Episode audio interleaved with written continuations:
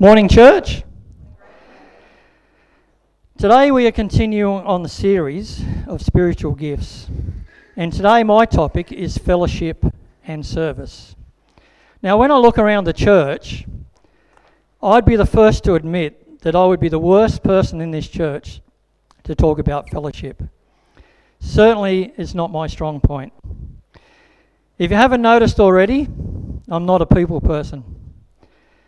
I'm shy. I'm a very poor conversationalist. Um, and I'm very, very awkward around people. So, what gives me the right to stand up here and preach to you about fellowship? So, I want to answer that with a story, if I could. So, when I was a teenager, um, my mother went to the doctor, and our doctor was a rather large man quite big actually. So my mother goes in, and my mother's about four foot tall. So my mother goes in, and he stands her up against the wall and measures her height, and then puts her on the scale and measures her to see how much she weighs. And then he consults his chart, and he says to her, "Oh, you're technically obese." And I remember this because when my mum come home, steam was coming out of her ears, face was red, and she said, "How dare you say I'm fat? He's the one that's fat. He should be the one going on the diet." Now, if you think about this logically, if my mother went to a skinny doctor, he would have told her exactly the same thing. In fact, I would have thought that going to an overweight doctor with a weight problem would be better than going to a skinny doctor.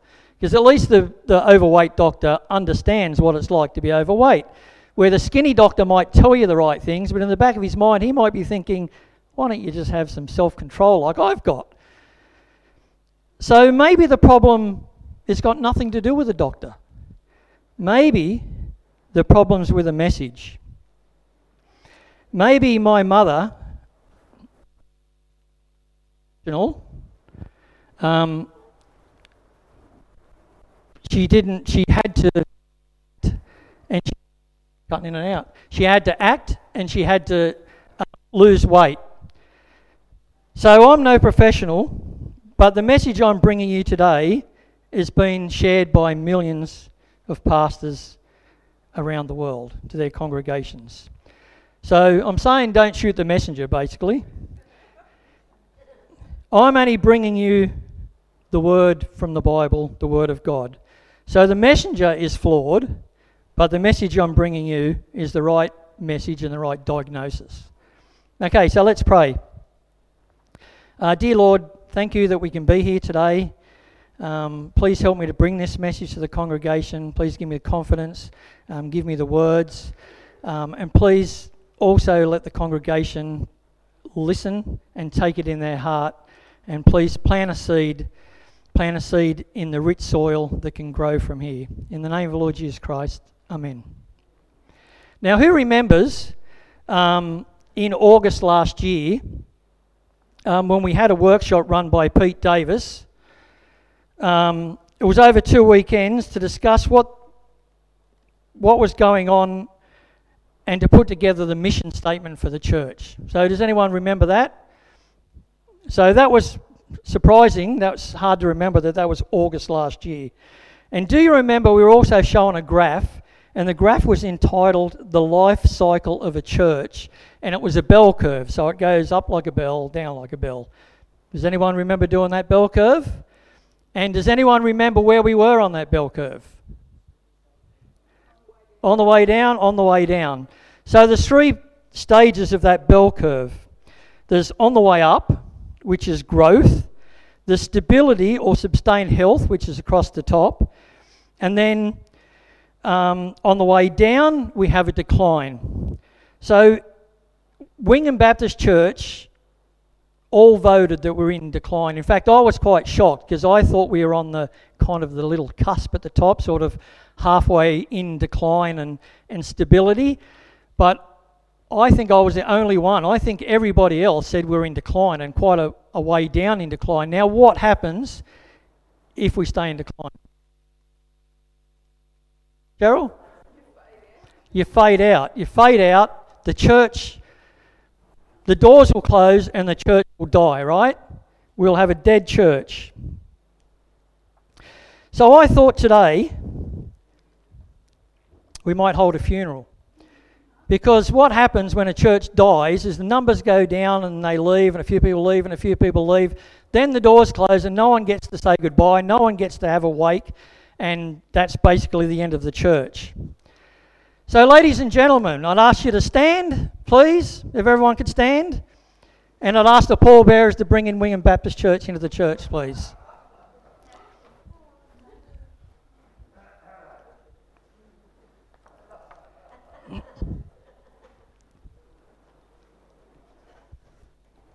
This way. Glad there's no body in there. It'd be fallen over by now. Ladies and gentlemen, you can sit down now. Ladies and gentlemen, behold Wingham Baptist Church, dead. Now, I'd like to now ask one of our long standing members, actually, a Federation member, um, Jill Hampton, to present the eulogy, if you could, Jill.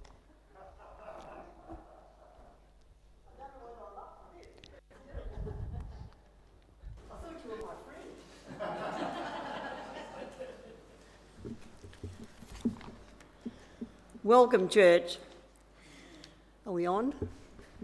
The pallbearers, are they with, with us? Um, when Graeme mentioned the eulogy, I thought, well, that's normally uh, the past, you know, they're gone. But I'm sort of a bit more of a visionary and want to be hanging in with the future. So I'm quite uh, a little bit different, but it's um, along the lines. I'm looking at birth Welcome to the saga of Wingham Baptist Church, compiled to the best of my ability and my foggy memory. We have been here, Ray and I, um, in this area for 50 years. So our memory does get a little edgy. It's not just Ray, but Jill too. Giving birth to a new life is never easy. It can be painful, disappointing, but joyous. Unforeseen events can happen, and our best plans can go astray, like the new birth of our church in Wingham. The blessed event occurred on the 4th of February 1990, amidst one of Wingham's biggest floods in history. All the bridges were well under, and the town was cut off completely until about four o'clock in the morning. Where was Noah when we needed him? 120 excited friends and family had gathered at the CWA rooms for the opening to celebrate this long awaited birth. Excitement was felt by all. Over the preceding year, a dilemma was approaching. Should we step out in faith? A very committed group of Wingham Baptists had been praying about the beginning of a work in Wingham all of us being part of the Taree Baptist Church at that time. The Holy Spirit was really leaning on us. And how would this great event happen? When? Why? Where could this blessed event be brought into being? Stephen Jamison was the pastor in Taree at the time, and what a man of God he was. His, and his decision uh, to, was to make, allow us as a group out at Wingham to move to Wingham, leaving a hole in the Taree Baptist Church, a big hole. His response was, and from the church at Taree, and this you don't hear very often, is go with our blessing. That was just music to our ears. 28 serving members would walk out of that door, taking with them their gifts, their skills, their commitment, and also their offerings to give birth to a new venture. Taree sacrificially supported Wingham for 12 months uh, in the rent of the CWA and of the Wingham High School, uh, the Wingham Public School. Paul Hubbard and his wife Isabel accepted the call to become our pastors. Peter Frendon was the secretary and Ray Hampton the treasurer. The books have always been in good hands, so you're all right. Hiring, uh, we hired some rooms in the town hall for a church office. Um, we soon outgrew the CWA and moved to Wingham Public School, then on to the new multi purpose centre at Wingham High. And also, we had the use of the, of the library there for Sunday school. The topic, the topic of the rent was discussed with the principal. He was a very generous man, and he suggested would $50 a week be okay? Okay? Wow, yes, we'll have it. Where are the keys? We were just so excited, and it was just lovely to have a great big building like that for our use. And the plus was it had a grand piano. So everyone, Natalie, they'd be dying to get to the grand piano. Paul was our pastor for seven years, and we saw great growth. Now we're talking about the bell. Great growth, and the Hubbards moved back to Newcastle after seven years for the education of their children. Our congregation was just over 100 at that time. God only had really blessed that step of faith. Alan and Sharon Speakman followed for the next six years. Was it, was it six or seven? About right, six. Um, and we purchased a manse in Apani Close. At this time, Dave Calder was the manager of a biogas service station at the coal centre down the road here, and he was a builder by trade in a former life. One day, Dave was reading the popular Wingham Chronicle and it spied an article and it said, Expressions of interest to purchase the Boral Timber Mill site with three acres of land on the corner of Richardson Street and Murray Road. Negotiations began with Boral. Of course, our bank balance was not healthy at that time, but Boral was very eager to sell and were even offering us this is what I thought was funny. Even, even they were offering us the site of the mill at Mount George if we'd like to buy. Who'd like to go up there? sorry, you Mount George people. Sorry, that's okay. but, but fortunately, God is in, the, is in business. He, God knows his business and he understands finances better than us. Boral had suggested we make an offer. Dave mentioned the lowly figure, how ridiculous is this, of $75,000 and we waited for a quick refusal, or at least some bargaining. Sold, said the Boral boss. God does work in wonderful ways, and renovations began in earnest to pull this very shabby and dirty building into a place of worship. This is where generosity comes in.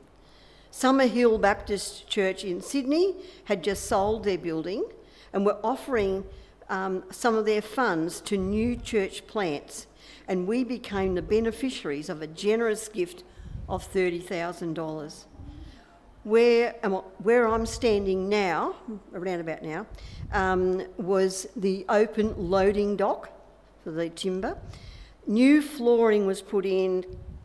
Offices were all renovated out the front because it had a whole lot of offices out there.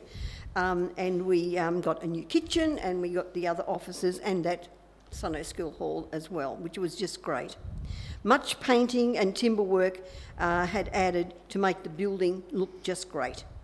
The church family picked up paintbrushes, hammers, tools, whatever was needed uh, to get the building into great shape. Alan Speakman joined the workers with a cake in hand one day, I noticed, and refurb- we refurbished the building, and it was opened by Dave Calder on the 4th of February 2002. Hey? You did? Oh. I remember you coming with a cake one day. That was, that was important. Paul Avery followed Alan in this ministry for another six years. Uh, then Jim Tilson for four, and then Andrew, who's been here about four. In between pastors, we had periods of freedom. That means no pastor. Um, and we were allowed to use our gifts and talents and flex our muscles in really special ways because when you're on your own without a pastor, you've got to work together. And that's what we did, and it was very, very good. Over the years, we've seen many baptisms, especially at the creek at our farm, uh, where the water was guaranteed to be very cold.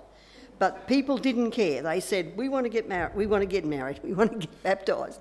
Uh, we had some weddings, funerals, of course. Um, youth group uh, began with Sharon and Alan, and they had a great pile of kids, about 50, I think, to start with, um, which began then. I took over, and Trish Redmond, we took over from them. 50 kids on a Friday afternoon. Youth pastor Luke Wiley joined us as well as being the chaplain at Wingham High. And Paul Avery had also been the Christian teacher at the school and the chaplain too. So there was lots of great family gatherings. I was just talking to Nada about it the other day. We enjoyed especially the dress up nights. Love the dress ups. Um, but um, they were always great fellowship nights to get together. Many of our originals have gone to glory or moved away. But Marion Townsend is still with us. Thank God for that. Uh, and also Gwen and Ken Rapley, and of course Ray and I. Um, Nev Tyler's mum and dad, um, Joy and Peter, were early members of the church, and then when they passed on, the house became vacant and they moved up from Taree, correct? Right.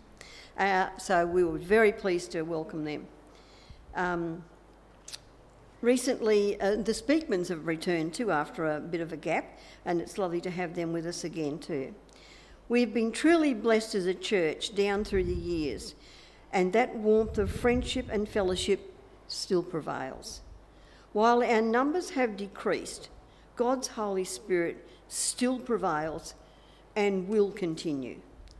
And we just, if you wanted to look at some photos outside there of, where, of down through the the different places where we were, it just goes to show you the huge numbers that we did have at times. But this is a fellowship that where people care about each other, the warmth of fellowship is still here. And uh, so we never, even though we might be fewer in numbers, we still love each other. Thank you. Okay, thank you, Jill. So, our church is definitely worth fighting for, is what that boils down to. I don't know if anyone watched the Queen's funeral. I mean, I, I didn't, but I did see the news. And I seen that people were lined up for hours and hours um, just to walk past the coffin um, and pay their respect. So I thought we might do the same thing. But of course, we haven't got a body, so I've had to add a bit of a twist. I'll have to. I've got my special opener here to open the coffin. Um, so what I might do is I might get people to, um, we might get this side to go first in a, in a minute when I get organised, and I'll get um, this side to walk through first, and then um, we'll do row by row, and then we'll get the middle, and then we'll get this side.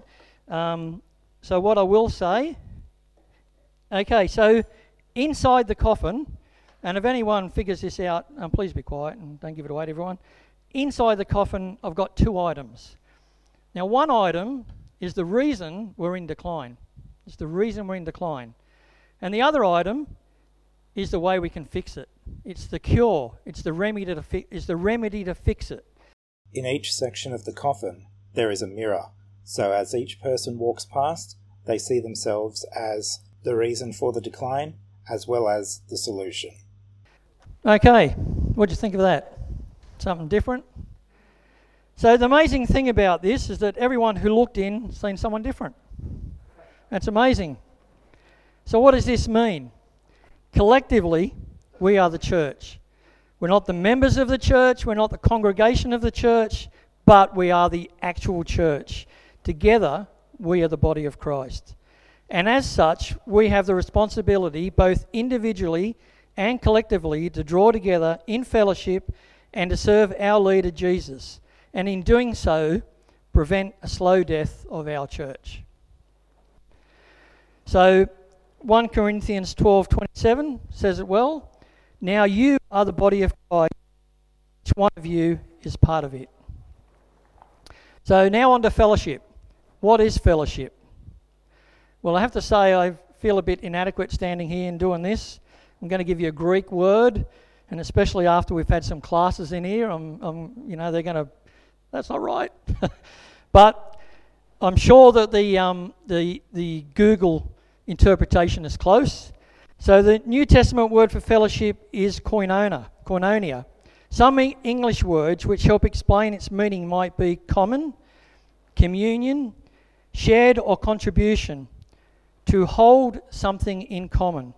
It is a word denoting a relationship dependent on more than one individual. Put this all together, and koinonia expresses the idea of being together for mutual benefit for the shared for a shared and common cause. Hebrews 10 24 to 25 shares this idea, saying, Let us consider how we may spur one another on towards love and good deeds, not giving up meeting together, as some are in the habit of doing, but encouraging one another, and all the more as you see that day approaching. Fellowship, I'm just going to move this because I keep walking over the top of the lead. Fellowship encourages and expresses love towards each other. However, Christian fellowship is not fellowship unless Christ is at, is at the center of our fellowship, because what we have in common is Jesus. What we are sharing is our experiences in Jesus and our love for Jesus. Now, Christian fellowship is like this valve. So I bought a this is an engine valve. It's got absolutely really nothing to do with my sermon except the shape of it. I want you to sort of visualize this shape. So the shape of it, we've got Jesus at the core in fellowship, and that spreads out to between us. So Jesus must be at the core. Christian fellowship, oh, I've already said that. Vertically, we have fellowship with Jesus Christ. Jesus must be the core of our fellowship, and then horizontally, we have fellowship with each other. Without fellowship with Jesus, we cannot have Christian fellowship. So, what is so fellowship is a spiritual gathering being social over spiritual matters. So, fellowship is a spiritual gathering being social over spiritual matters. So, what is service? So, I haven't gone to the um, Greek word for this one, I've gone to the Webster Dictionary. So, the act Service is the act of helping or doing work for someone.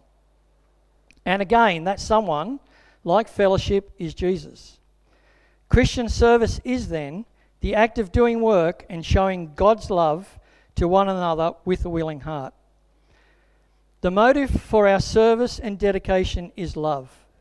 Our love for God transformed indeed to our love for others. Again, we can go back to that valve shape. We have a vertical love for Jesus and we want to serve him, but to do that, we must have a horizontal love for each other and we must want to serve each other. Jesus must be the core of our service.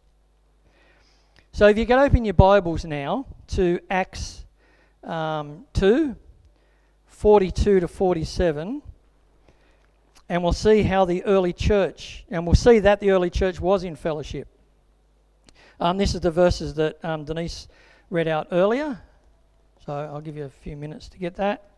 now I'm going to read from um, 42 to 47.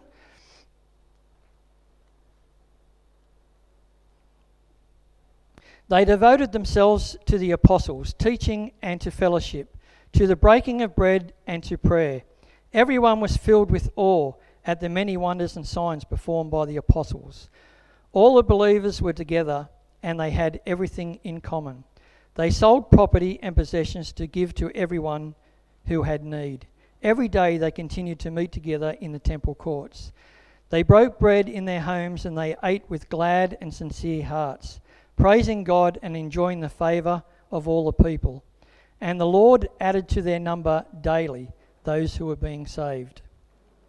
So keep your Bibles open because what we're going to do is we're going to go through those verses in detail. So, first of all, we're going to start with verse 42.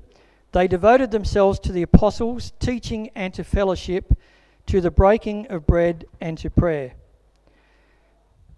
We read they are devoted to each other, they are teaching each other, they are eating together, and they are praying together. This is fellowship. That vertical fellowship with Jesus transformed or transferred into fellowship for each other. This is God's command. Remember when Jesus was asked, What is the greatest command? And he answered, Love your Lord your God with all your heart and all your soul and with all your mind. This is the first and the greatest command. And the second is like it love your neighbor as yourself. This is the vertical and the horizontal. Love God first and then take that love horizontally and love each other. Um, we go to verse 43 and 44. Everyone was filled with awe at the many wonders and signs performed by the apostles. All the believers were together and had everything in common. Everything in common. I think if you remember back to the definition of fellowship, that was it everything in common. Before they became followers of Jesus, they probably had nothing in common. Now they have everything in common. Jesus is everything. Simply, as stated to Moses in the Old Testament, I am. I am everything. We go to verse 45. They sold possessions, they sold property and possessions to give to everyone who had need. I would call that service. Giving to anyone in need, serving those in need. This verse is also about sharing. The early church shared everything we are not asked to share our possessions, and we do not need to share, but we do need to share our lives and our troubles. This is part of fellowship. And serving, being vulnerable, sharing the good and the bad with people. If you are willing to help, share, and serve others, you in turn must allow them to help, share, and serve you. This is true fellowship. Verse 46 Every day they continued to meet together in the temple courts. They broke bread in their homes and they ate together with glad and sincere hearts. Verse 46 is quite interesting. This could be labeled how fellowship is done. Early Christians met in two ways one in the temple court and one in their homes. One in the temple. The temple was big, a large congregation, it was a formal gathering. It was impersonal, directed at a large group. It was non participational. The congregation were listening but not participating. It was spectator orientated. This is in complete contrast to meeting in their homes, which is small and cozy. It was an, it was an informal gathering. It was personal, directed at a small group. It was participation, participation orientated. People were expected to get involved. It was speaking, not just listening. It was about being involved. One large, one small meeting, one formal, one informal, one personal, one impersonal, one non participational, one participational orientated. It seems like the disciples preached in the temple and then the believers went home and gathered in small groups to discuss what was said. And finally, in verse 47, praising God and enjoying the favour of all people, and the Lord added to their number daily those who were being saved. They enjoyed the blessing of each other's company, so much so that God added to their numbers. The love they had for each other attracted people who came to follow, and the church grew. The passage on service I want to speak about was also one that Denise read out earlier, which is 1 Corinthians 12, um, verse 4 to 7, if you want to look at that one.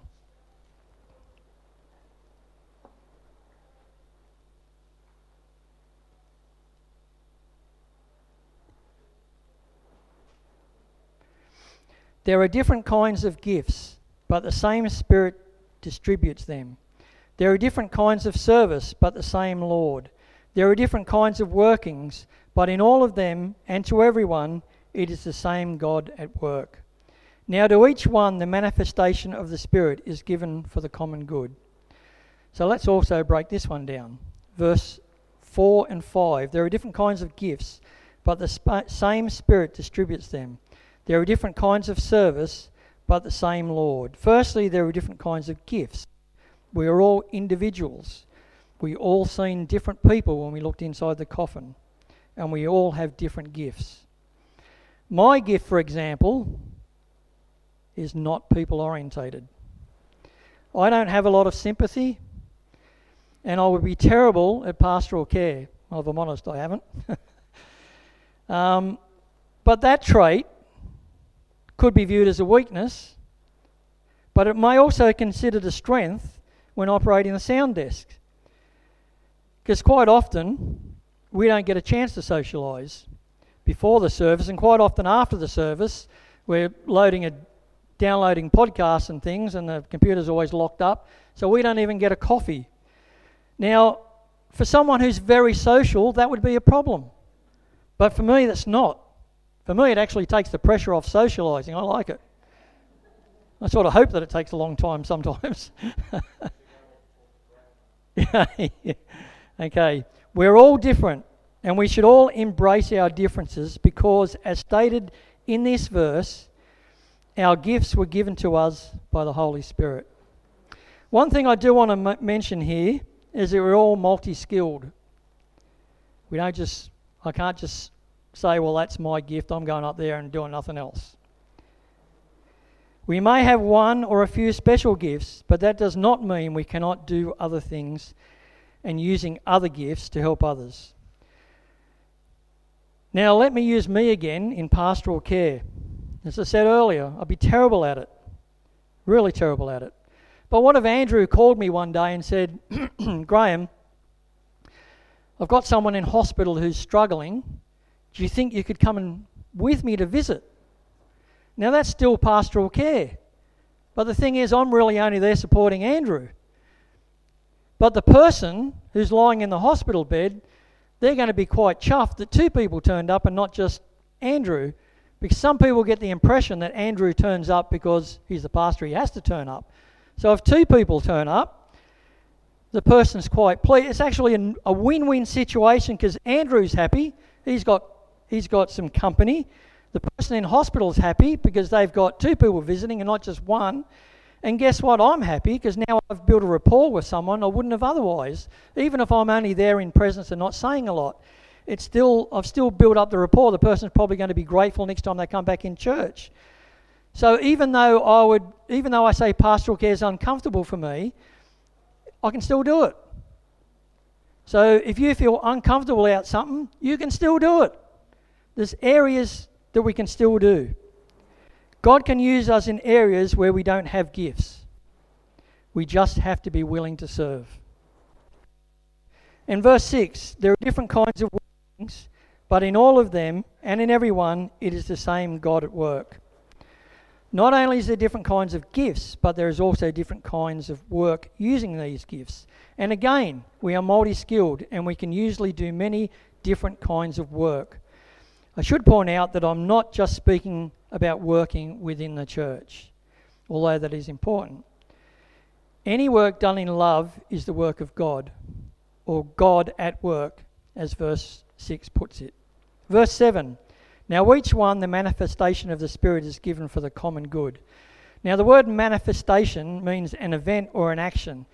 So, if we replace the word manifestation in this verse with the word action, now says, Now to each one an action of the Spirit is given for the common good. So we are given an action. So we are gifted actions for the common good of people, to serve other people, to show the love of God. But the only way actions become gifts for the good of people if we get off our bums and actually implement these actions. And the reason we want to serve people at the end of the verse is to show the love of God. Again, is vertical and horizontal. Vertical gifts from the Father used horizontally is actions for the common good of people to show the love of God. But how can we live this out today? Well, let's go back to the coffin. The person you saw in a coffin is responsible for the growth and the well being of this church. If our church is on a decline and going to die, then all of us have some equity into that death. The person you saw in the coffin is not solely responsible for the growth or the demise of the church. We are all collectively responsible, but the person you saw in the coffin is the only person you have control over. It is no use going around saying, I do more than so and so. You have no control over so and so. If we are going to change and grow, you, and only you, are the person who can initiate that growth. We do this with the following scriptures we have just read. Fellowship and service must have Jesus at the core. Like the valve shape, we must first have vertical fellowship with the Father through Jesus the Son. Then we can have fellowship with each other by the Holy Spirit. The following nine points were all in the scriptures we just read. We must be devoted to each other, just as Jesus is devoted to us. We must teach each other. We must eat together. We must pray together. We must share together. We must give together. We must worship together in church. And we must worship together in our homes in small groups. We must enjoy each other's company. That's an important one. And when we can do all that, God will add to our number daily. So we have a choice. We can stay in decline and eventually die and have a real funeral, or we can all get involved and we can live and we can grow. Thank you. Let's pray. Dear Lord, help each one of us to be more devoted to each other.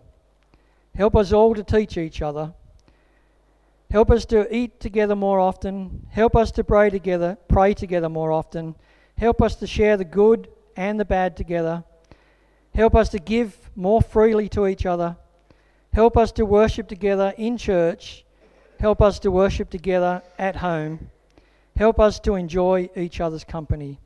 And please grow us all spiritually so the community will be attracted to our church. Amen.